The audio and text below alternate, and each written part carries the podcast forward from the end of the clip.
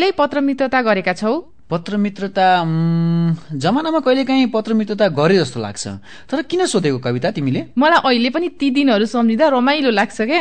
पत्र मित्रता गर्न पाउँदा रमाइलो लाग्थ्यो। मेरो एकजना साथीको त पत्र मित्रता मार्फत नै बिहे भएको थियो नि। बिहे भएको? पत्रकै भरमा त्यो पनि? हो त मेरो साथी विराटनगरको उसले पत्रिकामा छापिएको फोटो ठेगाना र रुचि देखेर कञ्चनपुरकी केटीलाई पत्र मित्रताको अनुरोध गर्दै चिठी पठायो। उताबाट केटीले पनि सकारात्मक सन्देश दिइन्।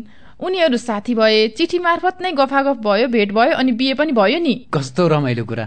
अनि कविता अहिलेको पुस्तालाई यस्तो कुरा सुनायो भने त कथा जस्तो लाग्छ होला है। पत्र मार्फत साथी बनाउने अनि हुलाकबाट चिठी पठाउने कुरा सुन्दा छक्क पर्छन् होला। तिमीले ठिक भन्यौ देव हुन पनि हो। अहिलेको पुस्ता चौबिसै घण्टा कम्प्युटर अगाडि बसेर इन्टरनेटमा फेसबुक ट्विटर चलाउन र च्याट गर्न मन पराउँछन्।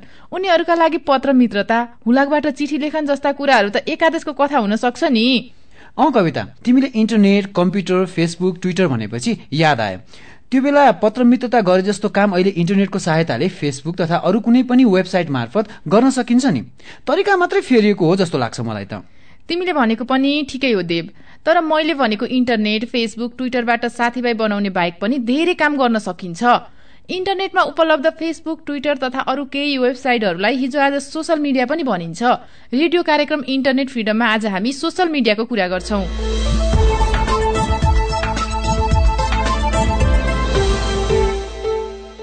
नमस्कार म देव। म कविता। कार्यक्रम इन्टरनेट फ्रिडम लिएर आएका छौं। सुशील र रजनी आज विशेष कारणले गर्दा आउन सक्नु भएन। त्यसैले हामी आएका छौं कार्यक्रम इन्टरनेट फ्रिडममा। रेडियो कार्यक्रम इन्टरनेट फ्रिडम इन्टरनेट सोसाइटी नेपालको प्रस्तुति हो। अहिले तपाईँ यो कार्यक्रम विभिन्न एघारवटा एफएम रेडियोबाट सुनिरहनु भएको छ।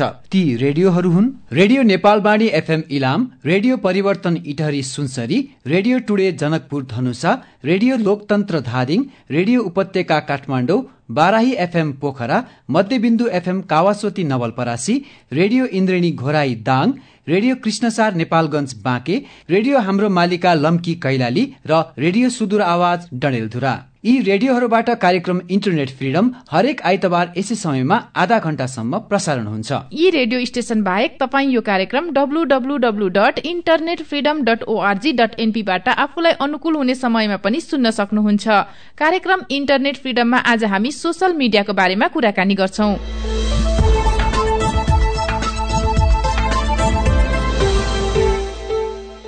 इन्टरनेटमा उपलब्ध केही वेबसाइटहरू हिजो आज सोसल नेटवर्किङ साइटको रूपमा लोकप्रिय छन्।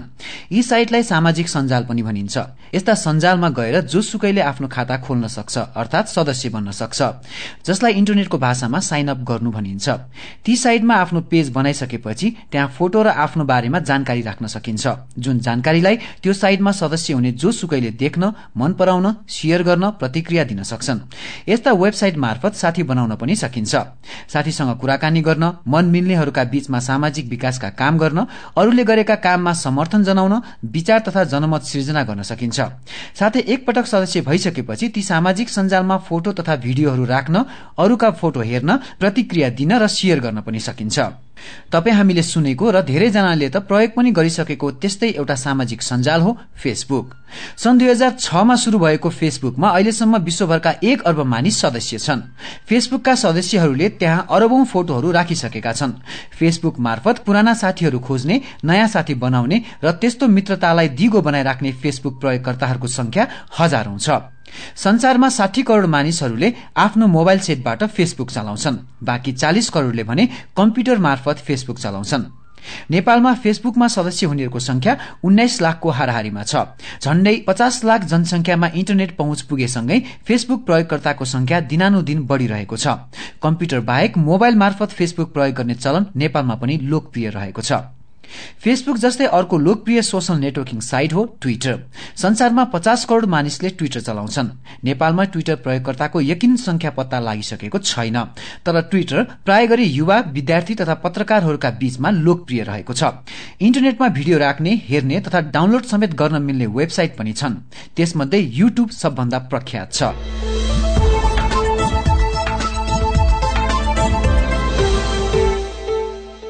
यो जानकारी सुनिसकेपछि सोसल मिडिया भनेको के हो भन्ने विषयमा थोरै भए पनि जानकारी भयो। हामीले इन्टरनेटमा चलाउने केही वेबसाइटहरू फेसबुक ट्विटरलाई सोसल मिडिया किन भनेको हो? मिडिया त हामीले सुन्ने रेडियो हेर्ने टेलिभिजन पढ्ने पत्र पत्रिका आदिलाई भनिन्छ भनेर पढेको हो। तर हिजो आज हामी सोसल मिडिया भन्छौं त्यसैमा रमाउँछौ। तिमीलाई जस्तै मलाई पनि जान्न मन छ। सोसल मिडिया भनेको के हो? अरू मिडिया भन्दा यो किन फरक छ? यसलाई प्रयोगकर्ताहरूले कसरी उपयोग गरिरहेका छन्? आज यस्तै विषयमा छलफल गरे हुन्न कविता? तिमीले ठिक भन्यौ देव। आज हामी यसैको सेरोफेरमा कुराकानी गर्छौं। हामीसँग आज छलफलमा हुनुहुन्छ इन्द्रदोत छेत्री। उहाँ सोसल मिडियाका सक्रिय प्रयोगकर्ता हुनुहुन्छ। हाल उहाँ मदन भण्डारी कलेजमा पत्रकारिता तथा आम संचार विभागको प्रमुख पनि हुनुहुन्छ। इन्द्रजी नेपालमा सोसल नेटवर्किङ र नागरिक पत्रकारिताको विकासमा समर्पित मेरो रिपोर्टसँग पनि आबद्ध हुनुहुन्छ। इन्द्रजी स्वागत छ यहाँलाई। धन्यवाद कविताजी। त्यसै गरी हामीसँग सोसल मिडिया फेसबुक प्रयोगकर्ता तथा युवा साथी कविता श्रेष्ठ हुनुहुन्छ। उहाँ एफएनसिसिआई रोजगारदाता परिषद अन्तर्गत औद्योगिक सम्बन्ध अधिकृत पनि हुनुहुन्छ। स्वागत छ कविताजी तपाईँलाई। हजुर धन्यवाद। त्यसै गरी हामीसँग हुनुहुन्छ रमेश कुमार पुडा सैनी। रमेश कुमार पुडा सैनी सूचना प्रविधिमा विशेष चासो राख्नुहुन्छ र रमेशजी तपाईँलाई स्वागत छ कार्यक्रममा। धन्यवाद कविताजी। यहाँहरू सबैलाई स्वागत छ कार्यक्रम इन्टरनेट फ्रिडममा। र म पहिलो प्रश्न सोध्न गइरहेकी छु इन्द्रदोत छेत्रीजीलाई। यो सोसल मिडिया भनेर चाहिँ केलाई बुझिन्छ? यो त बडा गाह्रो प्रश्न गर्नुभयो। यो यसलाई ठ्याक्कै भनेर परिभाषित गर्न चाहिँ गाह्रो छ तर कन्भेन्सनली म के भन्न सक्छु भने मिडिया भन्नाले जेनरली सूचना को आदान प्रदानलाई प्रयोग हुने मिडियमको रूपमा मानियो र यसलाई सोसल किन भन्यो भने यसले सामाजिक अन्तर्क्रिया अथवा सोसल इन्टरेक्सन र इन्फर्मेसन एक्सचेन्जलाई कम्बाइन्ड रूपमा तपाईँले सूचना साटासाट गर्दा गर्दै आफ्ना साथीभाइ आफन्तसँग के भइरहेछ भन्ने सामाजिक अन्तर्क्रिया पनि गर्न सक्नुहुन्छ र सामाजिक अन्तर्क्रिया गर्दा गर्दै सूचना पनि आदान प्रदान गर्न सक्नुहुन्छ।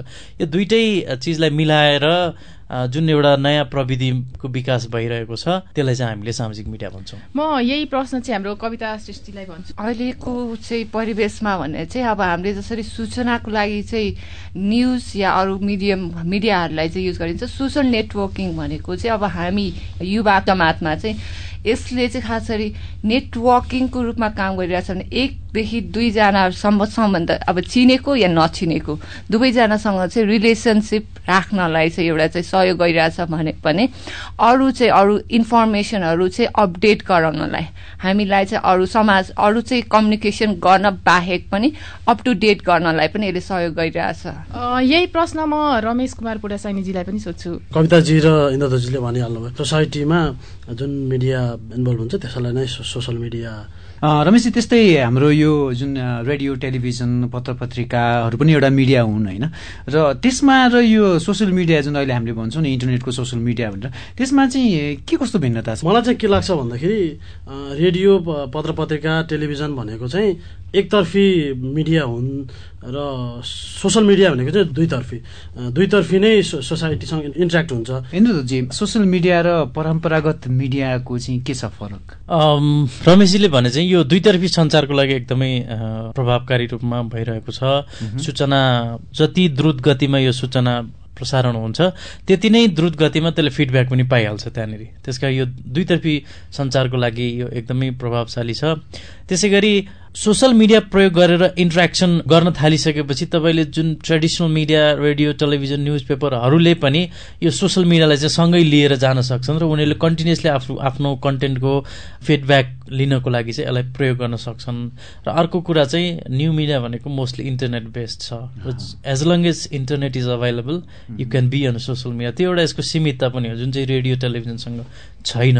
तर सोसियल मिडियासँग एउटा त्यो इन्टरनेट चाहिने नै सीमितता चाहिँ छ। कविताजी हाम्रो यो सोसियल मिडिया र अलि हाम्रो जुन परम्परागत मिडिया छ त्यसमा उहाँहरूले भन्नुभयो जस्तै यो टु वे कम्युनिकेसन हो प्लस यसले के गरिरहेछ भने चाहिँ संसारभरिको अब श्रोता या अरू कसैलाई चाहिँ एउटा नेटवर्किङमा ल्याएको छ भने यसले थप गरेको भनेको चाहिँ लभिङ र एडभोकेसी जस्तै अब टेलिभिजन रेडियोबाट चाहिँ फर्मल या औपचारिक कुराहरूमा त गइरहेछ भने चाहिँ अनौपचारिक कुराहरूलाई पनि यसले चाहिँ निकालिएको छ या यसले चाहिँ जात लिङ्ग भेद यसको भेदभाव नगरिकन चाहिँ विषयवस्तुलाई उत्थान गरेको चाहिँ मलाई अहिलेको चाहिँ चाहिँ डिफरेन्स चाहिँ त्यही लागिरहेको छ। पछिल्लो समयमा चाहिँ सोसियल मिडिया एकदमै धेरै लोकप्रिय छ होइन? तपाईँहरूलाई के लाग्छ? सोसियल मिडिया किन चाहिँ लोकप्रिय छ त? यसमा मैले बुझेको चाहिँ के हो भने मान्छेहरूलाई ओपिनियनेटेड इन्फर्मेसन भन्छौँ क्या। सूचना चाहिँ विचारसहित आउँछ। केही भइहाल्यो भने मान्छेलाई आफ्नो विचार पनि त्यसमा राख्न मन लाग्छ। त्यो बाटो चाहिँ त्यो एभेन्यू चाहिँ सोसियल मिडियाले दिएको छ। त्यसमा केही घटना भयो न्युज पेपरमा एउटा किसिमले समाज आउँछ तपाईँले त्यसलाई अर्को किसिमले हेर्नुहुन्छ अर्को किसिमले इन्टरप्रेट गर्नुहुन्छ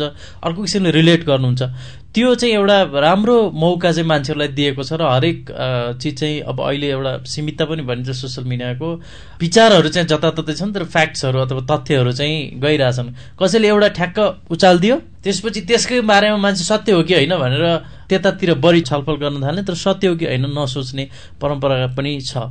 ओपिनियनेटेड इन्फर्मेसन चाहिँ अहिले सोसियल मिडियाको एउटा फिचरको रूपमा आइरहेको छ। मलाई चाहिँ यसमा चाहिँ भनेको फ्रिडम मेरो आफ्नो ओपिनियन राख्न पाउने प्लेटफर्म कसैले अब्स्ट्रक्सन नगरिकन म मेरो आफ्नो चाहिँ स्वतन्त्र रूपमा चाहिँ आफ्नो ओपिनियन राख्न पाउनाले चाहिँ गर्दाखेरि पनि यसको पपुलारिटी बढेको सबभन्दा मेन कुरा चाहिँ जति पनि कुराहरू आउँछ खबरमा जस्तै पत्र पत्रिका टेलिभिजन भयो ती भने एकतर्फी भए उनीहरूले जे भन्छन् त्यो कुरा सुन्ने त्यसपछि त्यसलाई एनालाइसिस मात्र गर्ने त्यसपछि पोख्ने विचार पोख्ने ठाउँ भएन। सोसियल मिडियामा चाहिँ उनीहरूले पोख्न पनि पाउने भए आफ्नो भावना पनि भन्न पाउने भए त्यो विचार चाहिँ धेरै ठाउँमा स्प्रिड पनि हुने भयो त्यसले गर्दा पनि लोकप्रिय छ जस्तो लाग्छ मलाई। सोसियल मिडियामा चाहिँ हामीले तुरुन्तै नै प्रतिक्रिया जनाउन सक्छौँ जुन हाम्रो परम्परागत जुन मिडियाहरू छन् त्यसमा चाहिँ हामीले प्रतिक्रिया जनाउन पाउँछौँ तर त्यो चाहिँ ढिलो हुन्छ भनौँ। सोसियल मिडियाले चाहिँ एकजना व्यक्तिलाई फाइदा पुग्छ कि पुग्दैन? इन्द्रज्योतिजीलाई के लाग्छ? एकदम डेफिनेटली पुग्छ। ए सोसियल मिडियाले यति धेरै इम्पावर गरेको छ कि हामीलाई। जुन कुरो ओपिनियनै राख्न सक्दैन थियो अहिले तपाईँ सोसियल मिडियामा आएर अरूहरूले राखेको देख्दाखेरि तपाईँले आफ्नो पनि विचार त्यहाँ राख्न सक्ने हुनुभएको छ र यो फ्रिडम अफ एक्सप्रेसनको लागि त एकदम सबैभन्दा ठुलो टुलको रूपमा चाहिँ यो डेभलप भइरहेको छ। कविताजी? उहाँले भन्नुभयो जस्तै यो फ्रिडम अफ एक्सप्रेसनै हो प्लस यसमा चाहिँ के भने लिबर्टी प्लसमा चाहिँ इम्पावरमेन्ट कसरी भएको छ भन्दा चाहिँ इन्डिभिजुअलले आफ्नो ओपिनियन विदाउट यसको कन्सिक्वेन्स नसोचिकन नै गरिरहेको हुनाले चाहिँ यसले चाहिँ इम्पावरमेन्ट गरिरहेछ। तर सर्टेन वेले चाहिँ यसलाई चाहिँ कटेल गर्ने या कतै पनि आफूलाई पनि इम्पावरमेन्ट प्लस त्यसको चाहिँ दायित्वलाई चाहिँ अलिकति हेर्ने पनि पर्छ जस्तो लाग्छ। बढी इम्पावरमेन्ट पनि यसले दिएको छ कि जस्तो मुख्य गरेर चाहिँ एकजना व्यक्ति भन्दा नि सबै व्यक्तिलाई अब व्यक्ति मात्र होइन समाज सबैलाई चाहिँ मेन त इन्फर्मेटिक्स नै भइहाल्यो। जति अरू मिडियाहरूले दिँदैन अब सोसियल मिडियाले धेरै कुरामा हामीलाई चाहिँ इन्फर्मेसनहरू पनि दिने भयो र साथसाथै अब चाहिँ कस्तो परिस्थिति आइसकेको छ भन्दाखेरि तपाईँले केही कुरा खोज्नु पऱ्यो भने अब पत्रिका अथवा अन्त कतै जानु पर्ने क्या? सोसियल मिडियाबाटै जान सक्नुहुन्छ। सो धेरै डाइमेन्सनबाट यसलाई यसले चाहिँ धेरै फाइदा दिन्छ जस्तो मलाई लाग्छ। कार्यक्रम इन्टरनेट फ्रिडममा आज हामी सोसियल मिडियाको बारेमा छलफल गरिरहेछौँ र हामीसँग छलफलमा सहभागी हुनुहुन्छ इन्द्रदोत छेत्री कविता श्रेष्ठ र रमेश कुमार पुडा सैनी इन्द्रजी म तपाईँलाई नै सोध्छु। यसो तपाईँ सोसियल मिडियालाई लिएर धेरै ठाउँमा प्रोग्रामहरू गर्न पनि जानुभएको छ होइन? जति काठमाडौँमा बसेको मान्छेहरू सक्रिय हुन्छ त्यो रूपमा तपाईँले बाहिरको मान्छेहरूलाई पाउनु भएको छ कि छैन? एकदमै यो ठुलो खाडल देखिन्छ राजधानी र बाहिरको बिचमा। म एउटा मात्रै उदाहरण यहाँ सेयर गर्न चाहन्छु। हामी केही समय अगाडि सोसियल मिडियाको बारेमा साथीहरूलाई जानकारी गरौँ भनेर हामी धनकुटा पुगेका थियौँ। धनकुटा भनेको क्षेत्रीय सदरमुकाम पनि हो तर त्यहाँ ब्याचलर्स थर्ड इयर पढ्ने विद्यार्थी साथीहरूको इमेल समेत थिएन। अथवा कोही कोही इमेल थियो भने जस्ट फेसबुक खोल्नको लागि चाहिँ इमेल बनाए तर इमेलको पासवर्ड चाहिँ पुरै बिर्सिसके। त्यस्तो अवस्था पनि थियो।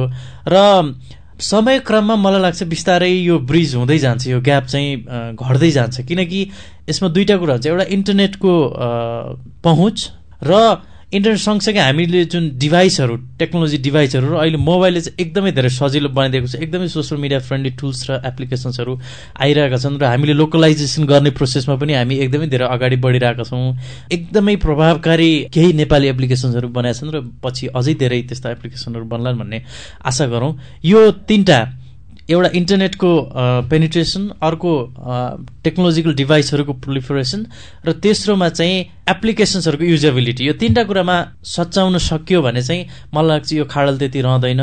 र खुसीको कुरा पनि हो कि अहिले चाहिँ डेढ वर्ष अगाडि धनकुटा पुग्दा भन्दा अहिले सिचुएसन धेरै चेन्ज भइसकेको छ। इन्टरनेट सस्तो सहज हार्डवेयरहरूको पनि त्यत्तिकै सुलभ रूपमा उपलब्ध भइरहेछ। त्यसले गर्दा अहिले खाडल छ तर म एकदम आशावादी छु कि यो खाडल चाहिँ घट्दै जान्छ जस्तो सूचना प्रविधिमा चासो राख्नुहुन्छ रमेशजी जस्तो काठमाडौँ र काठमाडौँ बाहिरको बिचमा के फरक पाउनु भएको छ? विशेष गरेर चाहिँ अब बाहिर काठमाडौँ बाहिर। काठमाडौँमा त अब प्रविधिले सबै जसोले भरिपूर्ण छ भनौँ न काठमाडौँ बाहिर चाहिँ कस्तो छ भन्दाखेरि अब विशेष गरेर मान्छेले इन्टरनेट चलाउन अथवा इमेल एक्सेस अथवा सोसियल मिडिया चलाउनको लागि चाहिँ इन्द्र धोजीले भन्नुभयो जस्तै मोबाइलै चलाउनु पर्ने हुन्छ।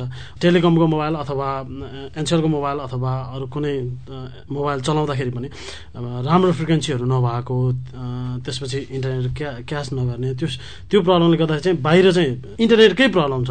त्यसपछि न सोसियल मिडियाको कुरा सबभन्दा पहिला त इन्टरनेट टेक्नोलोजी नै सबभन्दा पहिला त विक टेक्नोलोजीहरू छ। जति काठमाडौँमा छ त्योभन्दा बाहिर धेरै हदसम्म विक छ।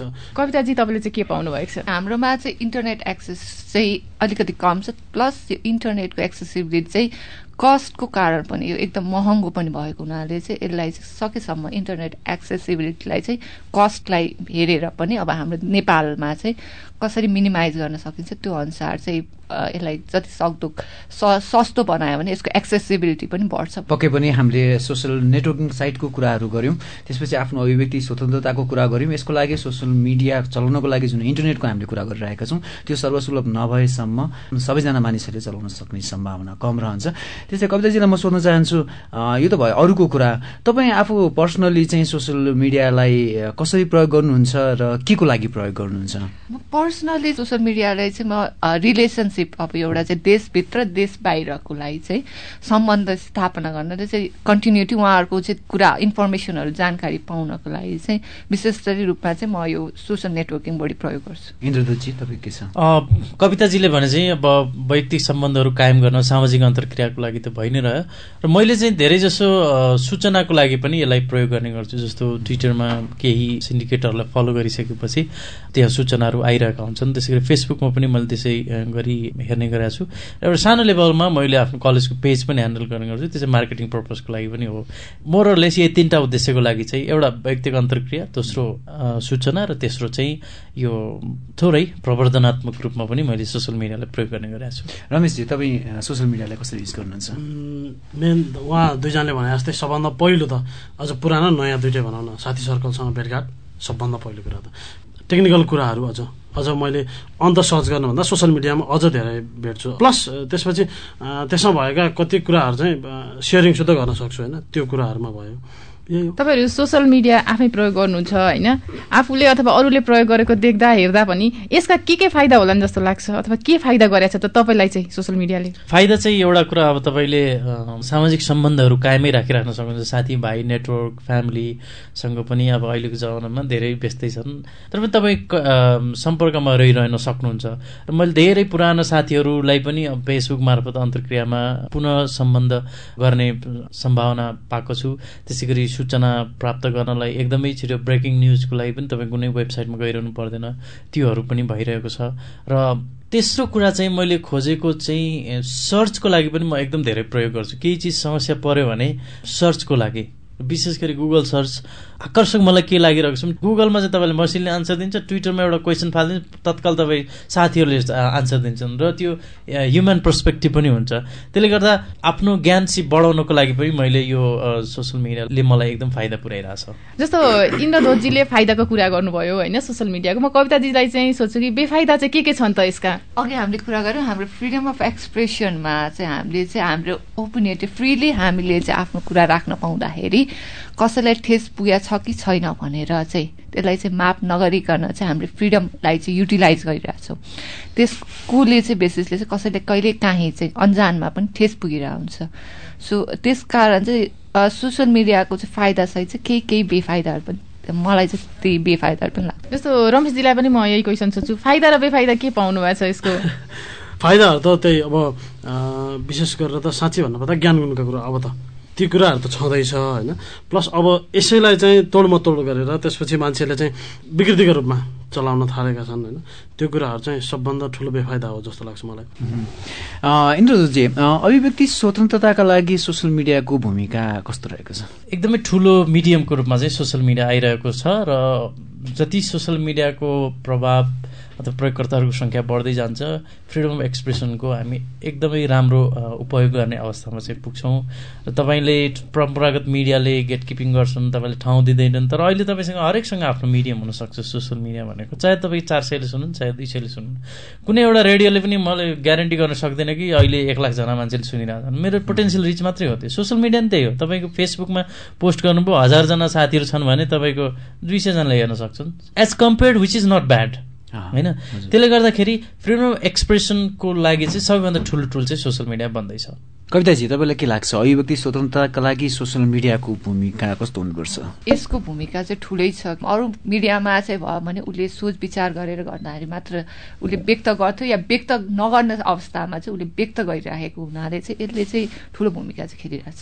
रमेशजी मुख्य गरेर चाहिँ यसमा चाहिँ अरू मिडियाहरूले चाहिँ अझ व्यक्त गरेका विचारहरूलाई पनि तोडमतोड गरेर अथवा काटछाट गरेर उनीहरूले सुनाउँथे देखाउँथे अथवा भन्थे भनेदेखि सोसियल मिडियामा चाहिँ आफूले आफूलाई आएका कुराहरू चाहिँ सबै कुरा राम्ररी भन्न सकियो। सबै कुरा चाहिँ प्रष्ट रूपमा भन्न सकियो। त्यसले गर्दा चाहिँ सबभन्दा ठुलो फाइदा अथवा भूमिका नै त्यही हुन्छ कि सोसियल मिडियाबाट चाहिँ आफ्नो अभिव्यक्ति चाहिँ प्रष्ट रूपमा भन्न सक्छौँ। म इन्द्रदोतजीलाई नै प्रश्न गर्छु। यसो यो सोसियल मिडियालाई चाहिँ आम नागरिकले कसरी प्रयोग गरिरहेको छन्? तपाईँले के पाउनु भएको छ? मैले चाहिँ धेरै जसो हेर्दाखेरि चाहिँ मान्छेले यो वैयक्तिक अन्तर्क्रियाको लागि साथी साथी बिचको छलफलको लागि चाहिँ धेरै प्रयोग भएको पाउँछु। जबकि फेसबुक ट्विटर दुइटैमा हामीले ट्विटरमा कहिले कहिले पनि गर्छौँ। यो इन्डिभिजुअल चार्ट जस्तो भयो यो नगरौँ किनकि तपाईँ टाइम लाइनमा लेखिसकेपछि यो पब्लिक हुन्छ।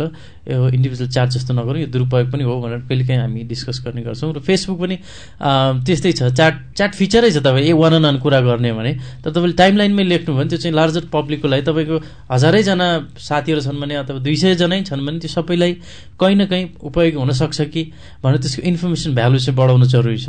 जस्तो लाग्छ मलाई। यो आम मान्छेले चाहिँ धेरै जसो चाहिँ यो खालि व्यक्तिगत कुराहरू गर्ने फोटो सेयर गर्ने रूपमा मात्रै लिएका छन् तर यसलाई चाहिँ बढी सूचना सेयरिङको लागि चाहिँ प्रयोग गर्दाखेरि चाहिँ उपयोगी हुन्छ भन्ने लाग्छ। कविताजी तपाईँको विचारमा चाहिँ आम नागरिकले यो सोसियल मिडियालाई कसरी प्रयोग गरिरहेका छन् त?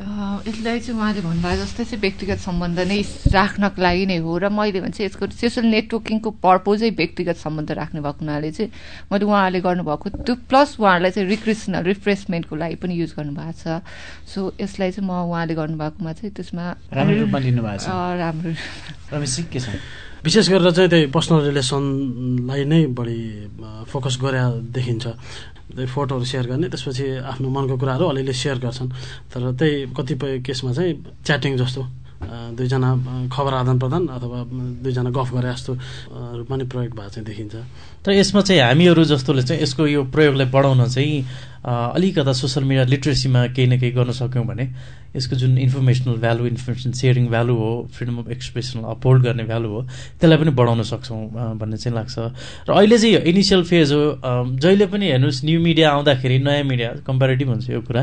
नयाँ मिडिया आउँदाखेरि यसको फाइदाभन्दा बेफाइदा धेरै छन् कि भन्ने पनि हामीले पाउँछौँ। इभन हाम्रै देशमा एफएम रेडियो इन्ट्रोड्युस हुने बेलामा समेत रेडियोहरूले चाहिँ देशै टुक्राउँछन् कि भन्ने जस्तो पनि थियो। तर हामी त्योबाट अगाडि आयौँ र अब अहिले रेडियोहरू हाम्रो जीवनको अभिन्न अङ्ग भइरहेका छन् भने सोसियल मिडिया पनि केहीले जसलाई चाहिँ जनताले इम्पावर भएको चाहँदैनन् सूचना आदान प्रदान गरेको चाहँदैनन् अथवा विचार आदान प्रदान गरेको चाहँदैनन् उनीहरूले चाहिँ यसलाई यसको विकृति धेरै छन् अथवा बेफाइदा धेरै छन् यसलाई नियन्त्रण गर्नुपर्छ भन्ने किसिमले आवाजहरू आइरहेका छन्। त्यसमा चाहिँ मलाई के लाग्छ भने होइन हामीले यसलाई चाहिँ सकेसम्म बढीलाई युज गर्दैन यो सेल्फ रेगुलेटिङ नै हो। मैले केही चिज ट्विटरमा गलत लेखेँ भने एक मिनट पछाडि आएर अर्को साथीले सच्याइदिनुहुन्छ भने त्यो यो सेल्फ रेगुलेटिङ छ।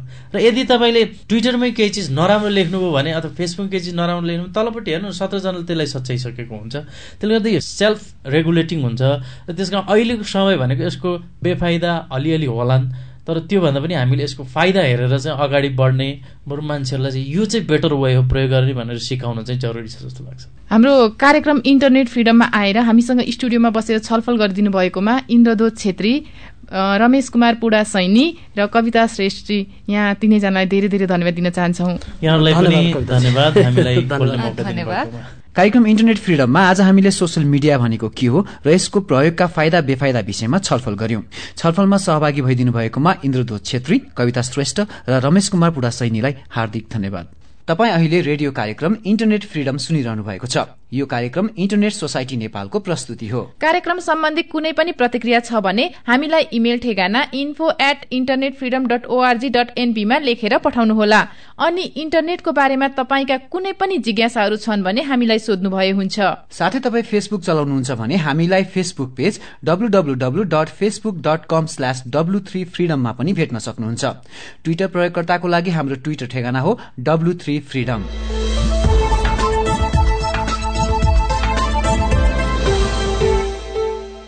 अब भने हामी कार्यक्रमको अन्त्यतिर आइपुगेका छौं। कार्यक्रम सम्बन्धी कुनै पनि सुझाव वा प्रतिक्रिया दिनका लागि हाम्रो ठेगाना हो info at internet freedom dot O R G dot N P साथै इन्टरनेट सम्बन्धी आफूलाई लागेका कुरा हाम्रो फेसबुक पेज तथा ट्विटरमा डब्लु थ्री फ्रिडम मार्फत पनि राख्न सक्नुहुन्छ। साथै यो कार्यक्रम हाम्रो website W W W dot internet freedom dot O R G dot N P मार्फत पनि सुन्न सकिनेछ।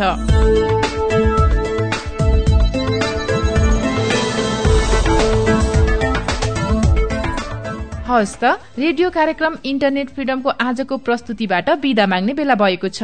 कार्यक्रमबाट सल्लाहकार सन्तोष सिगदेल म कविता पोखरेल। र म देव न्यौपाने विदा हुन्छौ। अर्को हप्ता फेरि भेटौँला। रेडियो कार्यक्रम इन्टरनेट फ्रिडम नछुटाई सुन्नुहोला। नमस्कार।